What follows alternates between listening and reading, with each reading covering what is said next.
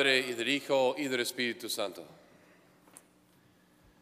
Mis queridos hermanos y hermanas, tristemente este domingo pues no han podido venir nadie aquí, están todas las bancas vacías. Veo así los cinco hombres que están en el coro cantando. Y como dije al inicio, uno se siente solo. Pero sabemos que no estamos solos, que estamos unidos en Jesucristo.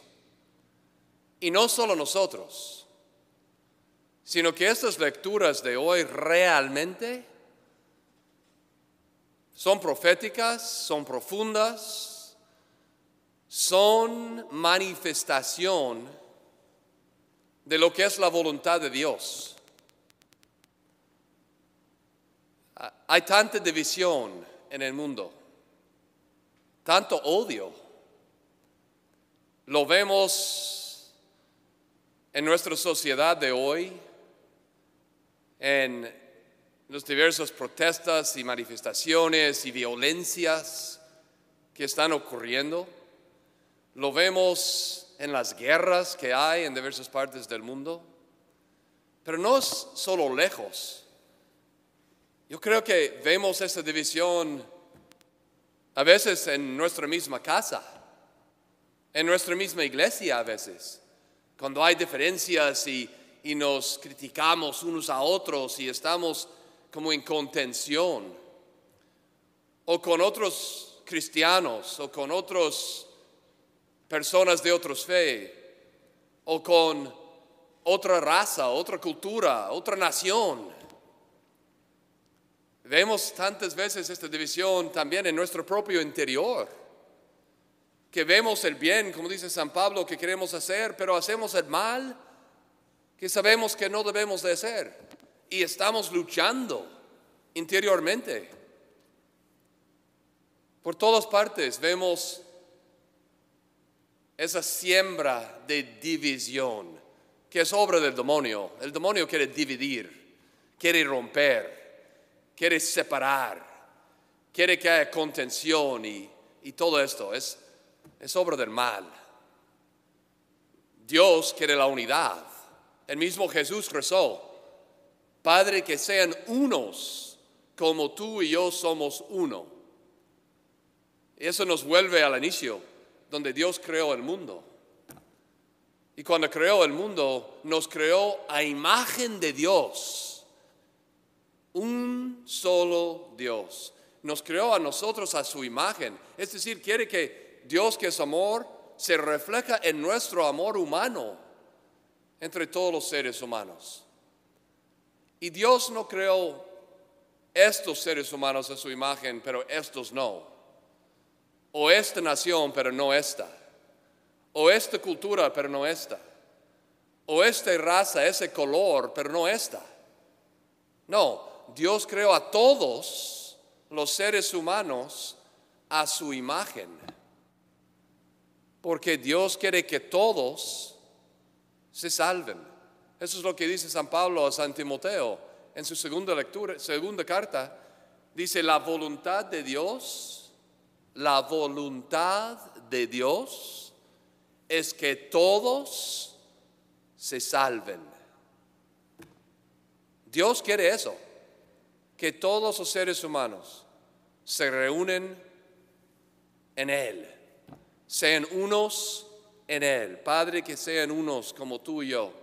Y sin embargo nos miramos en nuestro entorno o miramos dentro de nosotros mismos y encontramos esa lucha, contención, división, tristemente violencias y cosas que nos arranca el corazón de tristeza. Hoy en las lecturas, Dios nos dice, velen por los derechos, practiquen la justicia, mi salvación está a punto de llegar. Es una profecía de la venida de Jesús que va a traer la salvación para el mundo entero. Y todos los que aceptan este don de Dios y vengan a ser obedientes a la voluntad del Padre manifestado por su Hijo, participarán del gozo del reino eterno. Dios escogió a los judíos como el camino para que llegara su Hijo al mundo. No para que solamente ellos fueran salvados, eso es el punto de la lectura hoy. Jesús dice, he venido, no he sido enviado sino a las ovejas descarriadas de la casa de Israel, pero lo está diciendo citando el Antiguo Testamento, para que cuando haga ahora lo que va a hacer, se dan cuenta todos que la salvación es para todos. Dios quiere salvar también a esa mujer cananea. Dios quiere saber salvar a todos los seres humanos, todos los hombres y mujeres que existen en este mundo. Dios los quiere salvar por medio de su Hijo, Jesucristo. Por eso Jesús le responde a la mujer, grande es tu fe, que se cumpla lo que deseas de manifestación que la salvación ha llegado para quien se acerque a Jesús y lo pide. Señor, ayúdame. Señor, sálvame. Señor, te necesito. La primera lectura terminó con esas palabras. Mi casa será casa de oración para todos los pueblos, no para algunos no para esto simplemente. No podemos pensar que solo nosotros podemos. No, no, Dios quiere que todos le alaben. Eso debe ser nuestro deseo como católicos, porque nosotros somos el cuerpo de Cristo. Nosotros somos los que hemos aceptado a Jesús y estamos buscando en la iglesia católica ser obedientes a su palabra. No simplemente para que nos salvemos nosotros, sino para ser luz del mundo, sal del mundo, para que por medio de nosotros todos los pueblos lo alaben. Hermanos y hermanas, esto es nuestra responsabilidad, que nosotros no juzguemos y condenemos a los paganos, ni a los otros cristianos alejados, ni a, ni a los judíos, ni a los musulmanes, ni a, ni a los ateos. No es para nosotros condenar a nadie, es para nosotros ser luz del mundo, para que todos alaben al Señor, para acercar a todos a Dios. Dios nos ha dado una misión en la Iglesia Católica y no siempre lo cumplimos. A veces nuestro ejemplo no es lo mejor, porque somos también necesitados de la salvación. Entonces, no se desanimen, al contrario, renovémonos. Digamos, Señor, ayúdanos a permitir que tu amor permea nuestro ser para que a través de nosotros llegue al mundo tu luz, llegue al mundo tu salvación. El Salmo decía que te alaban, Señor, todos los pueblos. Otra vez, está primero en Isaías, luego en los Salmos. Que todos sus pueblos te alaban, que te aclaman todos juntos. Y todo el mundo rinde culto al Señor. Dice el Salmo 66. Y luego San Pablo a los romanos, dice a los gentiles, les dice, mire, yo ahora estoy sirviéndole a ustedes porque Dios ha permitido la desobediencia de los judíos para que ustedes vuelvan, porque es el deseo de Dios que vengan todos a ser salvados. Por eso la Iglesia Católica recoge de dónde? De todo el mundo. Vamos a evangelizar a todos. Id a todo el mundo y predicar la buena nueva. Id a todo el mundo y predicad la buena nueva. Sin exclusión. Entonces, cuando vemos las divisiones, cuando vemos las violencias, cuando vemos todo lo que hay de mal hoy en el mundo, no seamos los primeros en condenar, sino vamos a estar dispuestos como Jesús a ofrecer nuestra vida por la salvación de todos, a rezar para que estos que están en el camino del mal